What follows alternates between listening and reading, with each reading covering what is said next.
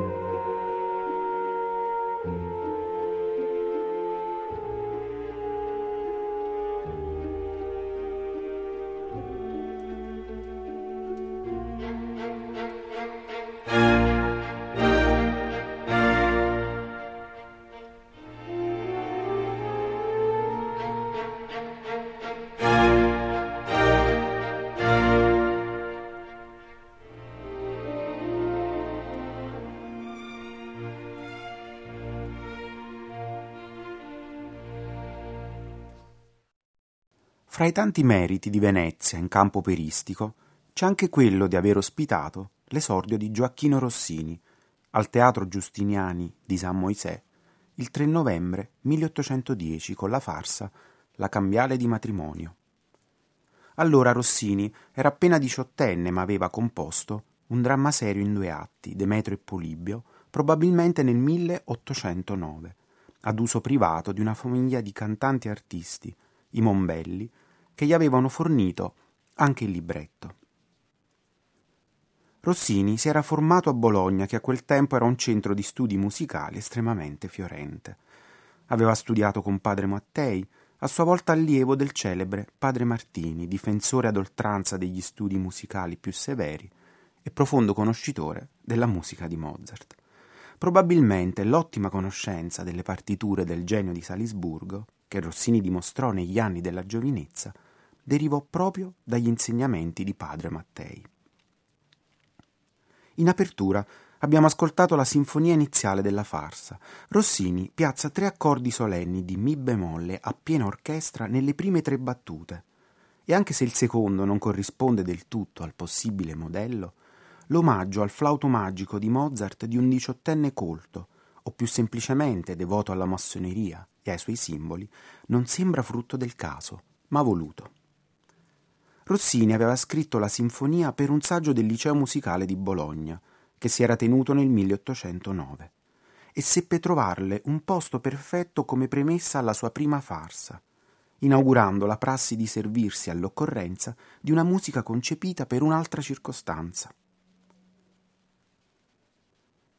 Dopo aver lasciato gli studi e prima di completarli del tutto, Rossini aveva cominciato a girare le stagioni d'opera come maestro al cembalo, aspettava l'occasione di poter esordire in un teatro pubblico come compositore e la trovò in circostanze fortuite. Al teatro di San Moisè erano previste ben cinque farse per la stagione dell'autunno 1810, di cui quattro nuove. Un compositore dette forfè all'ultimo momento e l'impresario, Antonio Cera, convocò Rossini in tutta fretta e furia.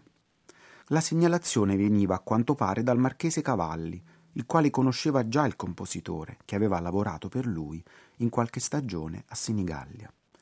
Cera fu inoltre confortato in questa sua scelta dal maestro Giovanni Morandi, che era compositore, oltre che marito di Rosa Morandi, la prima donna scritturata per la stagione. Rossini scrisse la cambiale di matrimonio in pochissimi giorni, inaugurando così uno dei rapporti più proficui che mai un compositore abbia avuto con la cosiddetta decima musa, ossia la fretta. Il teatro di San Moisè era uno dei quattro teatri attivi all'inizio dell'Ottocento a Venezia. Alla fine del Settecento erano ben otto, ma un decreto del giugno 1806 aveva ridotto questo numero, ritenuto troppo elevato per corrispondere al doppio fine dell'istruzione e del divertimento. Tale disposizione emanata dalle autorità francesi consentiva l'attività al Teatro La Fenice, principale sede di spettacoli d'opera, al Teatro di San Benedetto, dove si davano sia l'opera in musica che rappresentazioni comiche, al Teatro Grimani di San Giovanni Crisostomo, in cui alle farse in musica si alternavano opere comiche e spettacolo leggero, e infine al San Moisè, in cui si rappresentavano prevalentemente farse musicali in un atto e più raramente spettacoli d'opera seria e semiseria. Il San Moisè era un edificio piuttosto piccolo, la cui sala poteva contenere all'incirca 700 persone. Questa condizione aveva senz'altro favorito, soprattutto dalla seconda metà del Settecento, l'affermazione del repertorio operistico buffo, legato ai nomi di tutti i più importanti compositori della cosiddetta scuola napoletana, e cioè Traetta, Paisiello, Anfossi, Piccini, Cimarosa e altri ancora. Dopo la caduta della gloriosa Repubblica Veneta, prima gli austriaci e poi i francesi avevano cercato di porre un freno a questa tradizione, ma il genere era ancora vivissimo ai tempi di Rossini, che ne dà un tipico esempio nel finale dell'introduzione che apre la cambiale di matrimonio e che vede unirsi in un crescendo buffo il ricco mercante inglese Tobia Mill e i suoi servitori, Norton e Clarina, che gli hanno appena portato notizie del corrispondente americano Slock, che annuncia la sua venuta per ritirare la mercanzia indicata nella cambiale stipulata con Mill. La mercanzia in questione è la figlia di Mill, che però è all'oscuro di tutto, ma all'argomento della cambiale di matrimonio torneremo più avanti.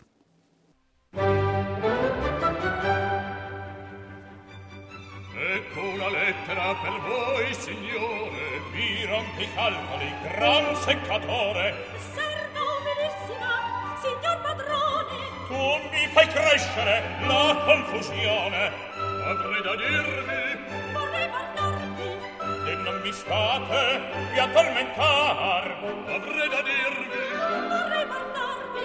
ma non mi state addormentar. No, non mi state non mi state non mi state addormentar ma rifletteva che tacet considerate mi seccate saper dovete interrompete ammatterà se seguita e si immaginerà qui non c'è nulla e non c'è nulla quale pensata di pensarci di pensare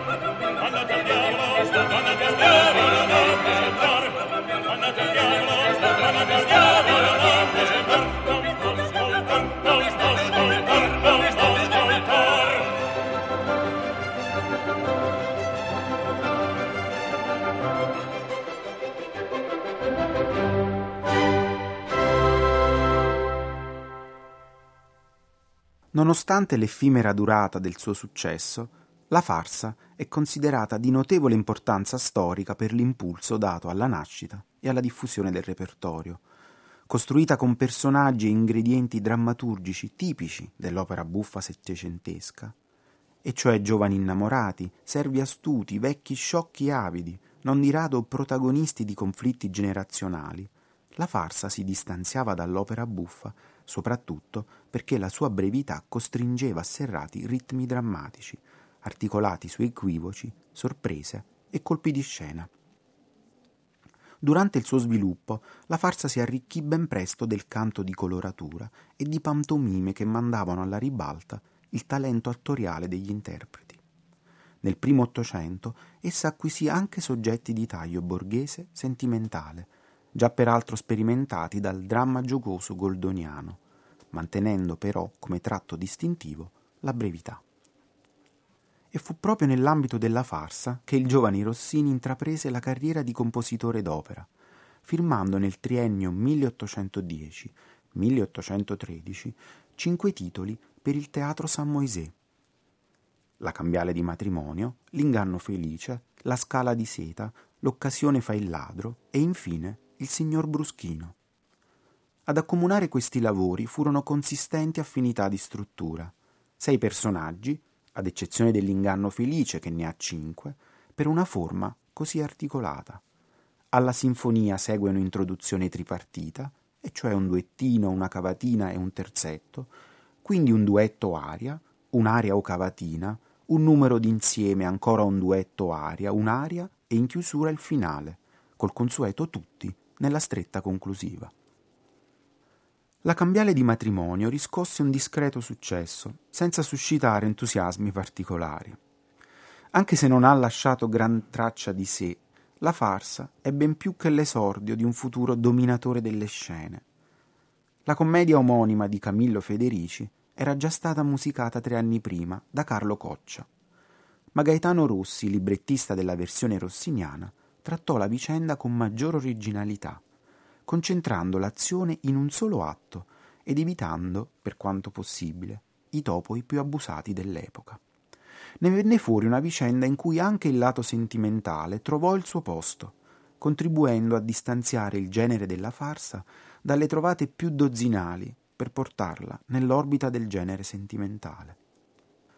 Basti pensare alle parti dei due innamorati, Fanny e Edoardo, per rendersene conto. Un esempio è il primo duetto di Fanny e Edoardo, situato dopo l'introduzione nella scena terza. Nel duetto l'immagine dell'amore vero si contrappone allo squallido recitativo precedente. Tornami a dir che mami è probabilmente la pagina più famosa di questa farsa, e con ragione. Siamo appena nel 1810, ben prima cioè che i fermenti del romanticismo invadano le scene e i due amanti celebrano la loro passione con accenti già degni di Donizetti e Bellini. L'intenso lirismo iniziale lascia spazio prima a una cabaletta brillantissima, poi alla conclusione, che richiede agli interpreti un virtuosismo notevole. La conclusione è tanto trascinante quanto positiva. Nessuno può dubitare da qui in poi che la causa di Fanny e Edoardo, osteggiata dalla cambiale sottoscritta dal vecchio Mill, trionferà.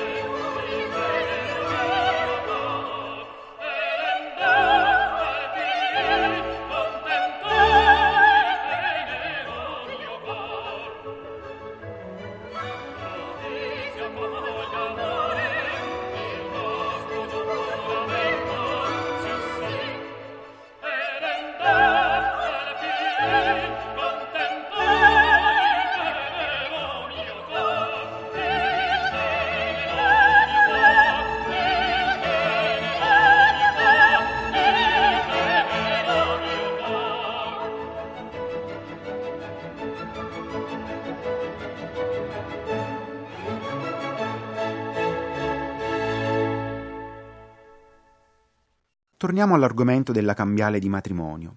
Fanny non ha mai confessato al padre il suo legame con Edoardo, perché il giovane non è sufficientemente ricco. I due attendono perciò la venuta di un ricco zio di Edoardo per confessare il loro amore. Ma scoprono dal servitore Norton che in realtà Fanny è stata già promessa in sposa. Giunto Slock, è proprio Fanny a consegnare al mercante canadese la lettera da cui apprende che è lei, la fanciulla, l'oggetto della cambiale sottoscritta da Mill. Mentre Slock come un pavone drizza le piume vocalizzando brillantemente con intenti seduttivi, Fanny cerca di convincerlo a rinunciare alla sua mercanzia. E lo stesso fa Edoardo, non appena sopraggiunge. Il clima muta di colpo. Nell'ottava scena il giovine, a tempo di serenata, si rivolge al rivale prima con una voce dolce, marcatamente ironica, poi cambia immediatamente registro. Invita Slock a tornarsene a casa e quando il povero americano accenna a volersi rivolgere a Mill, lo attacca insieme a Fanny. A Slock, intimorito soprattutto dall'atteggiamento di Fanny, che lo minaccia di cavargli quei brutti occhiacci, non resta che battere in ritirata.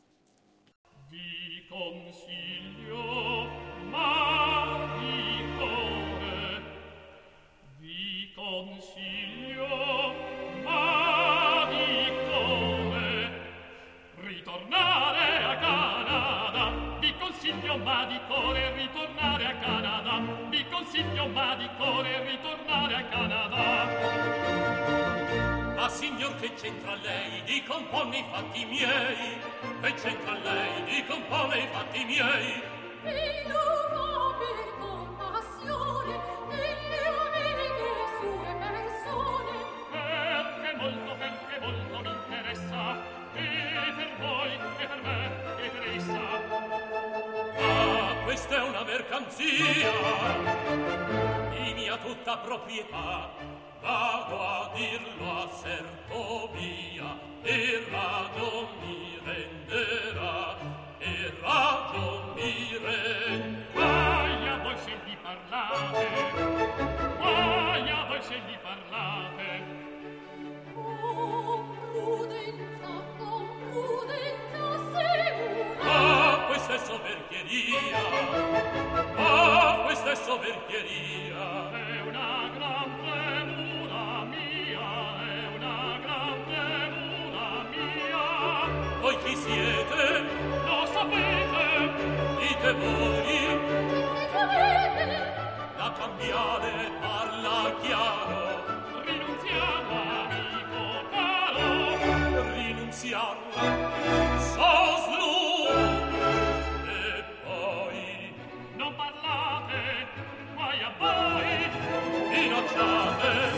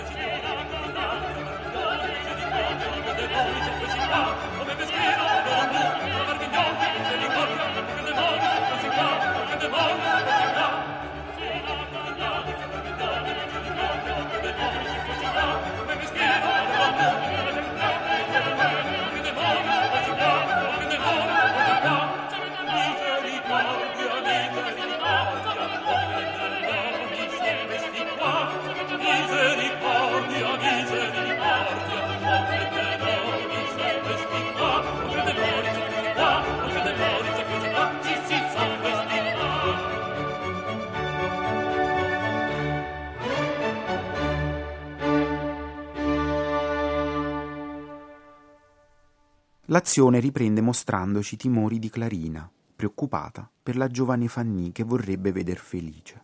La serva viene confortata da Norton, sicuro che il matrimonio con l'americano andrà in fumo. Quindi il povero Slock, sconfortato, si reca da Mill per rinunciare all'affare, ma in tutta risposta viene sfidato a duello. Il duetto dei due bassi, Slock e Mill, era una pietanza tanto obbligata quanto appetitosa per gli amanti della farsa, e Rossini mostra una predisposizione innata per questa tipologia nella scena undicesima. Il duetto è tripartito e ogni parte corrisponde a tre fasi dell'azione. Nella prima, Mill attacca Slock e lo mette all'angolo con una sciolta parlantina. Rossini gioca magistralmente con i generi. Interrompe per qualche istante il numero interpolando un recitativo accompagnato, tipico dell'opera seria, quando l'europeo Mill sfida a duello l'americano Slock, gettandogli il classico guanto. Il povero mercante ignora del tutto il significato del guanto lanciato e prende il gesto per l'ennesimo segno della follia aggressiva che pervade la casa. Le due voci si contrappongono allora nella due conclusivo, finendo per unirsi per terze nella chiusura della terza parte. Signor americano, Signor europeo, voi dunque avete voglia di morir? grazie al cielo, non ho questa intenzione. Può darvi una lezione perché impariate ad esser di parola? Oimè che anche il papà Spada o pistola? Ecco il guanto, ecco il guanto, ecco il guanto, aspetto l'ora. consiglio di far testamento, di far testamento. Dalla rabbia non vedo, non sento, non vedo, non sento, non vedo, non sento. Ah, eh, i, oh, oh, ah, eh, ti voglio ammazzare, ah, oh, eh, eh, ti voglio ammazzare. Grazie tante, grazie tante, grazie tante, mi imbarco, mi imbarco fra l'ora. A morte, che bel complimento, che bel complimento. Non si cavano, Aspetta, non si cavano, l'ora, non si cavano,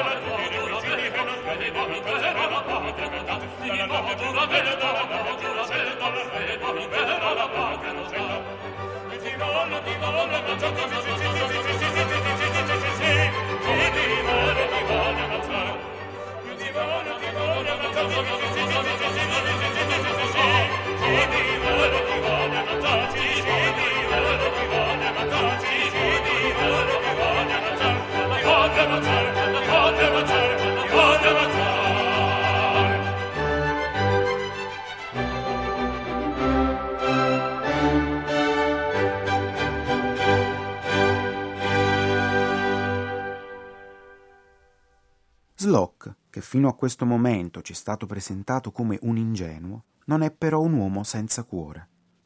Scoperto il legame d'amore che unisce Edoardo a Fanny e commosso dalle loro parole, gira la cambiale di matrimonio a Edoardo, nominandolo suo erede.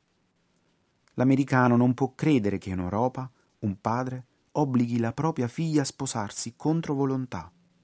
E Fanny, nel ringraziarlo, esterna tutta la sua incontenibile gioia, intonando un'aria tutta per sé.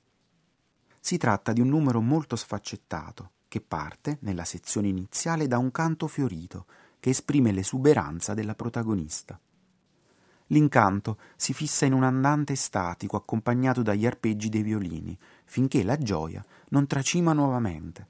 Ed è allora, nel pieno della terza e ultima sezione dell'aria, che si ode una melodia adattissima ad esprimere la raggiunta felicità amorosa, nella quale non si stenta a distinguere un luogo ben più celebre del teatro comico rossiniano.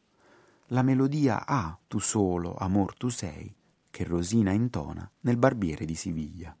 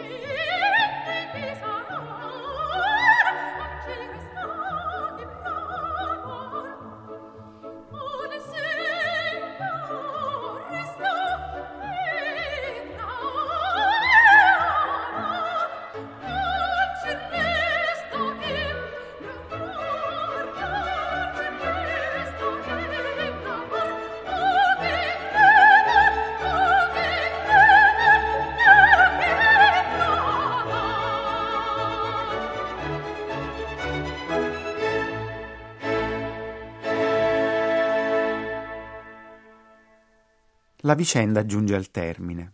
Mill, che si sta preparando per il duello, viene colto da grande paura al pensiero dei possibili esiti della sfida, mentre Slock, accortosi dei suoi timori, si prende beffa di lui finché tutti irrompono sulla scena.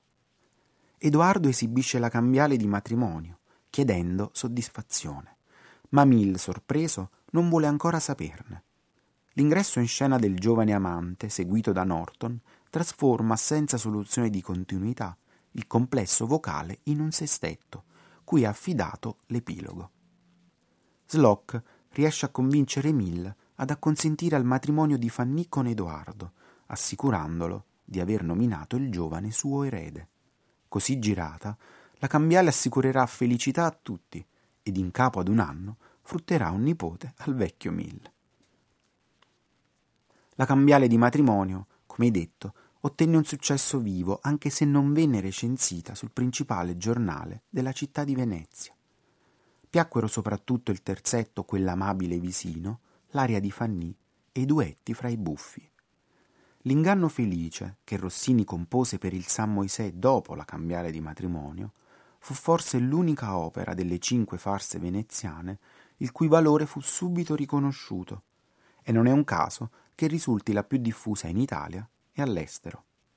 La scala di seta venne criticata e così anche l'occasione fa il ladro. Infine, il signor Bruschino fu un tonfo clamoroso. Rossini non avrebbe più scritto per il San Moisè, che si avviava gradatamente verso la chiusura avvenuta il 3 febbraio 1818, proprio con una replica della Cenerentola. Nel Rossini avrebbe cessato di patire altri scandali. In compenso, pochi giorni dopo, il 6 febbraio 1818, avrebbe debuttato col suo primo capolavoro nell'opera seria, Tancredi, sulle scene del Massimo Teatro veneziano. La Fenice si trattò di un trionfo, tributatogli dal pubblico e consolidatosi nel corso delle recite, che segnò il passaggio da una fase ancora sperimentale alla piena maturità artistica del ventunenne Rossini. Ci lasciamo ascoltando il finale della farsa. Un saluto da Simone Caputo e a risentirci alla prossima puntata. Or che avete ben gridato e vi siete ben sfogato, posso dirvi una parola Mi volete un po' ascoltare? Cosa dirmi voi potete, cosa dirmi voi potete? Che voi solo il torto avete. Torto? Eh, Io? sì, torto. E da farvi, e da farvi vergognare. Vostra figlia è un capitale e sforzato ipotecato. Ma zitto! ho appena cominciato io potevo protestarvi e alla borsa danneggiarvi. Ma zitto flemma lasciatemi parlare. Ho scoperto un acquirente ed io senza perder niente. Ho girata la cambiale e ceduto il capitale che fruttare in capo un anno un nipote mi farà. La mia figlia un computista! Il porno innamorato, mi stamarlo ma svelato, mi informai che un uomo d'onore cosa far contro l'amore. Taccio io, voi pur tacete, ma voi pur tacete, e mio erede concedete quella amabile beltà. Buon onesto, vostro E erede. ne faccio piena fede, e ne faccio piena fede.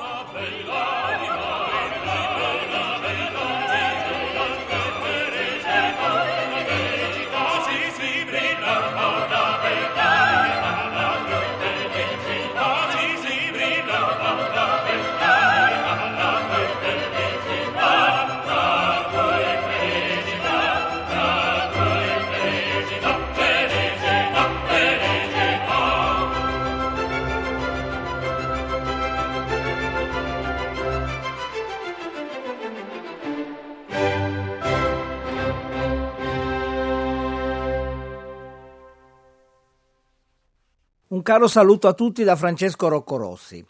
Con la cambiale di matrimonio del 1810, Rossini stabilì un importante rapporto con Venezia. Nel triennio 1810-1813, infatti, dopo la cambiale di matrimonio, compose altri quattro atti unici: L'inganno felice, La scala di seta, L'occasione fa il ladro e Il signor Bruschino, per un totale di cinque farse in successione. Ma che cos'è una farsa? Si tratta di un genere comico in un atto che fra il tardo Settecento e il primo Ottocento si diffuse nei teatri d'opera italiani e soprattutto conobbe particolare fortuna a Venezia. Ebbe vita breve, grosso modo si esaurì verso il 1815 e venne praticato per lo più da compositori per noi poco noti e tutto sommato specializzati proprio in questo genere. Accanto a questi specialisti spiccano però i nomi di Donizetti e proprio Rossini, che proprio con la farsa esordì pubblicamente. La farsa è molto simile all'opera comica settecentesca, con cui condivide personaggi e situazioni tipiche. Ma cosa più importante, si differenziava dall'opera comica perché era in un solo atto ed essendo parecchio più breve era costretta a ritmi drammaturgici molto più serrati. La farsa acquisì poi anche soggetti di stampo borghese e sentimentale. Si convertì quindi in una vera e propria palestra di drammaturgia comica e comico-sentimentale e a giudizio degli esperti fu fondamentale per la crescita drammaturgica di Rossini.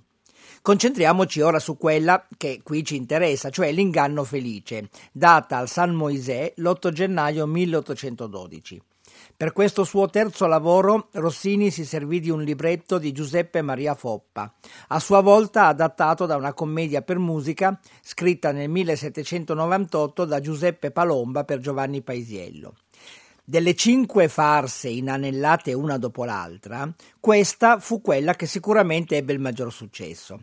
Infatti rimase in repertorio non soltanto al San Moisè, ma anche in altri teatri italiani e persino in molti teatri europei, divenendo così uno tra i primi grandi successi di Rossini. I motivi di questo trionfo dell'opera sono da cercare anche in una peculiarità che, mh, per cui questa, questa farsa si distingue per una cospicua presenza di elementi seri, tanto da essere spesso definita melodramma romantico con elementi buffi. Già l'antefatto è da genere serio. Isabella, la duchessa, ritenuta colpevole di adulterio dal marito, il duca Bertrando, viene condannata a morire abbandonata su una barca. Il duca l'ha condannata perché crede alle calunnie del cortigiano Ormondo, imbastite per desiderio di vendetta per essere stato rifiutato dalla donna. La duchessa però prodigiosamente non muore, viene salvata da Tarabotto, un minatore che l'ha trovata sulla spiaggia e l'ha accolta in casa sua, facendola passare per sua nipote Nisa.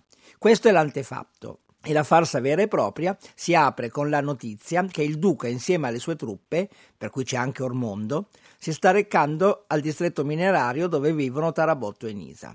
Tutta l'opera è pervasa da un tono decisamente lirico-sentimentale. Pensiamo per esempio alla cavatina di Isabella, che ci informa dell'antefatto con un tono estremamente malinconico.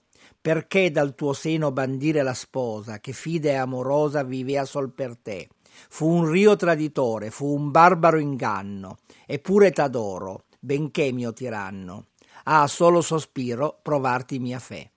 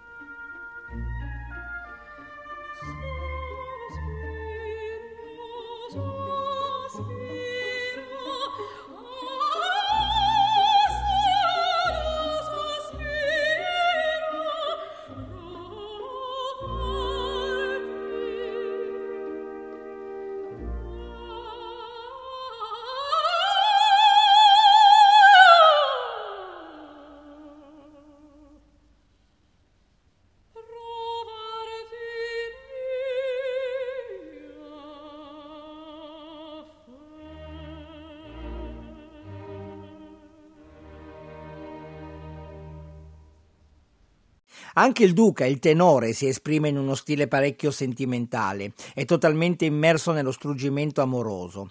Bertrando infatti è ancora innamorato della moglie, che crede ormai morta. L'aria qual tenero di letto è il manifesto di questo suo amore ancora vivo. Al seguito del duca abbiamo poi anche Ormondo, il cattivo, e Batone, il basso, che a suo tempo fu incaricato di abbandonare Isabella in balia del mare. Naturalmente, una volta giunti nel distretto minerario, tutti prima o poi si incontrano e si riconoscono, generando quindi il nodo drammaturgico.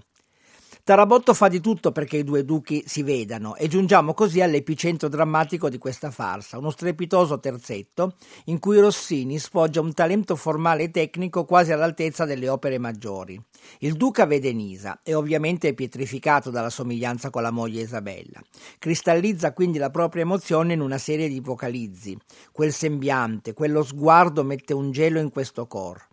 Isabella invece per la prima volta dopo anni nuovamente si trova faccia a faccia con il marito e ribadisce con una volatina il suo amore per l'ingrato. Benché ingrato e crudo tanto, ha per lui mi parla amor.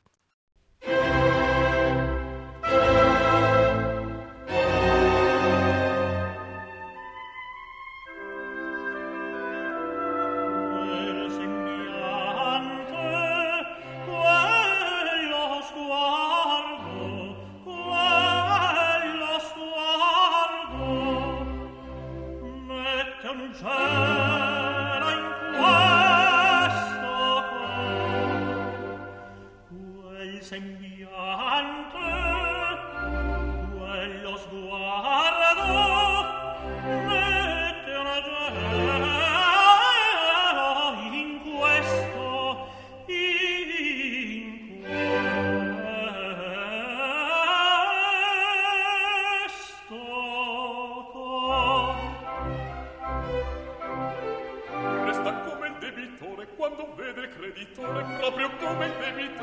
quando plebe creditore.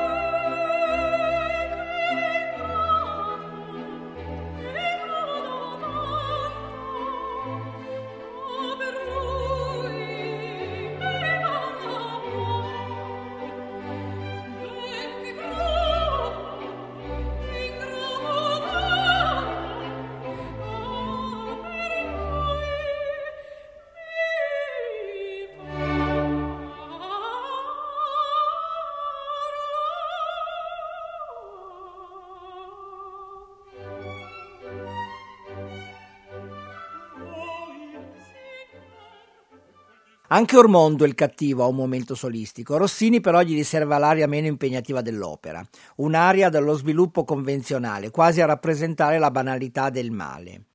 Tarabotto invece è l'unico personaggio del cast a non disporre di un'aria. Il suo personaggio infatti si caratterizza sempre solo nel rapporto dialettico con gli altri. Ma sebbene non disponga di un'aria, Tarabotto è sicuramente protagonista di un momento operistico magistrale, il duetto con Batone. Il duetto di bassi è un topos fra i più attesi del genere buffo. Lo scopo di Tarabotto è scansare i pericoli per la sua protetta, mentre Batone vuole sventare il rapimento di Isabella che Ormondo sta organizzando.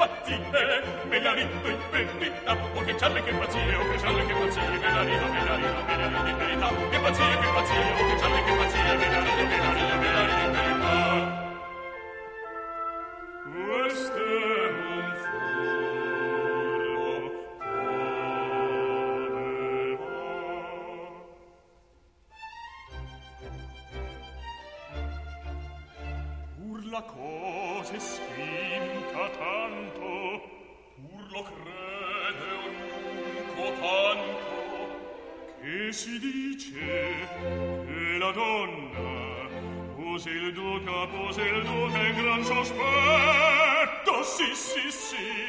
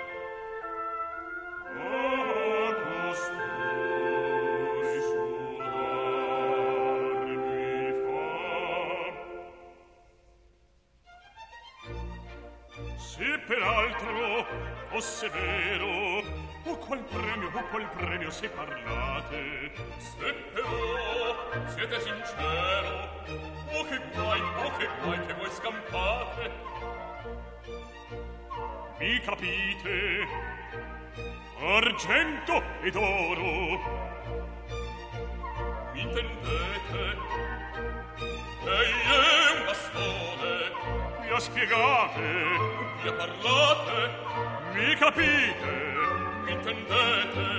Vi spiegate. Ma parlate. Non so nulla. Non so niente. Dunque son minchione ride. Oh che cialle che mi pazzie, oh, oh, oh, me la ride in verità. Oh che cialle che pazzie, oh che cialle che pazzie, oh che cialle che pazzie, me la ride in verità. Sta pur duro, oh che capito t'ho già.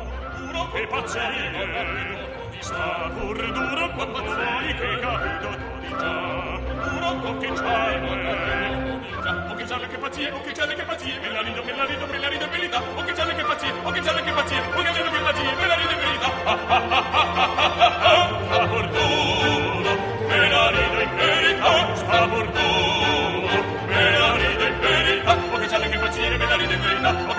che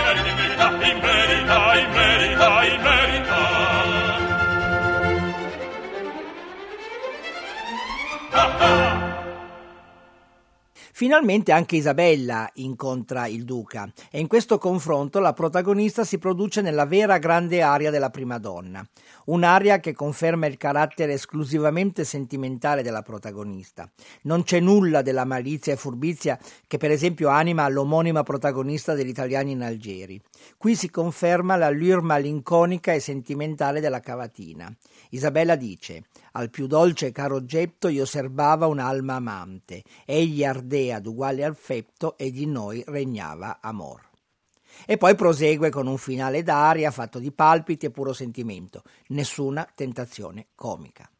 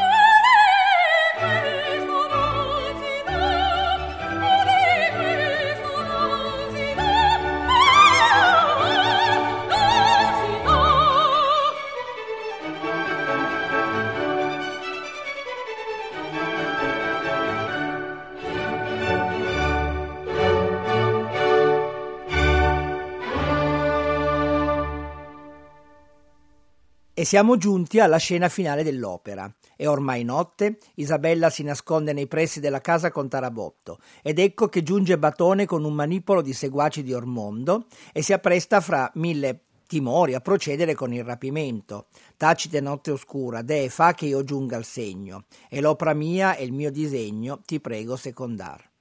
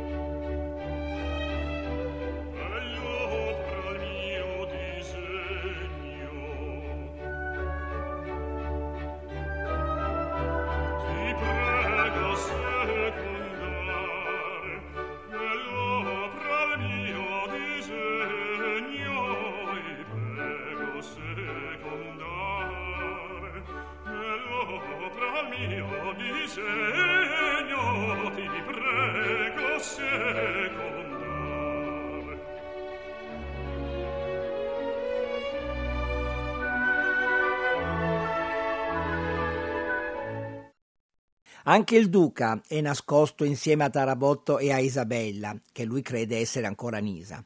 È stato invitato ad appostarsi da Tarabotto che così auspica di smascherare Ormondo e Batone. E per l'appunto la seconda sezione del finale è interamente dedicata allo smascheramento del cattivo. Mentre Ormondo perlustra la casa di Tarabotto, Bertrando esce allo scoperto, coglie Batone sul fatto e gli impone di collaborare. Batone deve indurre Ormondo a confessare il tradimento. E Batone ovviamente obbedisce. E, e, e, dice a se stesso: Coraggio, Batone, ci va la tua pelle. Facciamo il briccone ben chiaro parlar. Ormondo esce dalla casa e dice che fiera disdetta non c'è. E Batone, ma dite, perché rapir questa donna? E Ormondo dice: Oh, d'essa è Isabella, già ingrata al mio amore e poco oltre dice che mora all'istante. Ovviamente di fronte a questa esplicita confessione il piano di Ormondo va in fumo perché il duca che ha sentito tutto esce e lo blocca. A questo punto Isabella rivela la propria identità. Quindi è felicissima e si ricongiunge col duca. Batone viene perdonato perché è stato costretto a compiere il suo misfatto e il perfido Ormondo invece è condotto in carcere mentre i due sposi tornano finalmente uniti. E come in tutte le opere abbiamo morale del, la morale della favola. Viva, viva il vero amor, grida Tarabotto. E il finale si conclude appunto con tutti che gioiscono dicendo presto o tardi il ciel clemente tutti scopre i neri inganni e corona l'innocente e punisce il traditor. E con questo io, Francesco Roccorossi, vi saluto e vi auguro buon ascolto.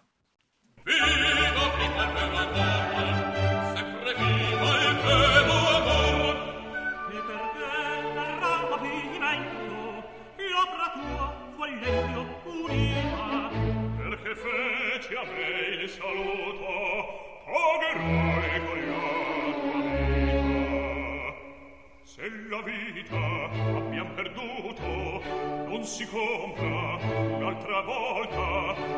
Onde altezze dico vedon bene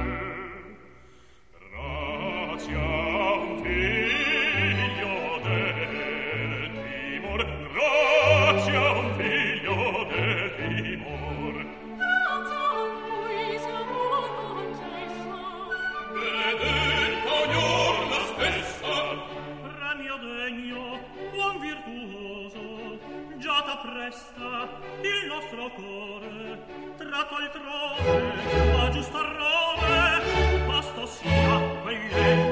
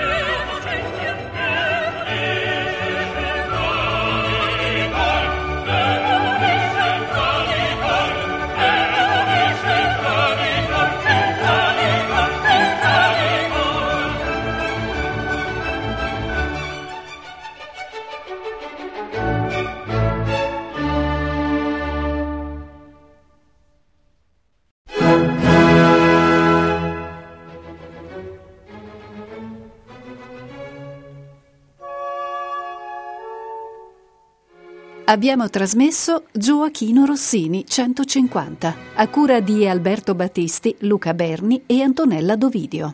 Presentazione di Simone Caputo e Francesco Rocco Rossi. Seconda trasmissione. La cambiale di matrimonio e l'inganno felice.